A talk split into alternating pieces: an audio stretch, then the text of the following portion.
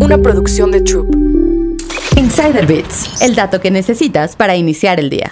¿Has notado que las películas son cada vez más largas? Ese es el truco con el que la industria del entretenimiento busca que vayas al cine en vez de quedarte en tu casa. Desde el Hollywood de 1950, cuando el cine quería distinguirse de la televisión, los estudios apostaron por películas de larga duración con grandes estrellas y muchos efectos especiales. Tal fue el caso de Lo que el viento se llevó, que dura unos 238 minutos, y Ben Hur, que dura 211. Luego, las cadenas decidieron hacer proyecciones dobles o triples para mantener a las personas involucradas, y la duración de las películas bajó a unos 90 minutos. Rápidamente, esta se volvió la norma de la industria. Sin embargo, con la pandemia y los servicios de streaming, muchas personas dejaron de ir al cine. Además, los precios de los boletos se dispararon por la inflación, lo que hizo que la industria volviera a apostar por películas largas que te hacen sentir que valió la pena la experiencia y el dinero. Eso hace que cada película que se estrena quiera ser un blockbuster, es decir, que sea cara, con muchos efectos especiales, llena de estrellas conocidas, pero también interminable. Algunos casos de este tipo de películas son Avatar, El Camino del Agua,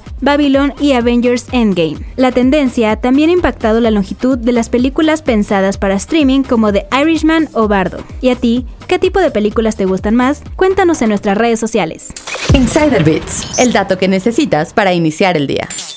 Una producción de Troop.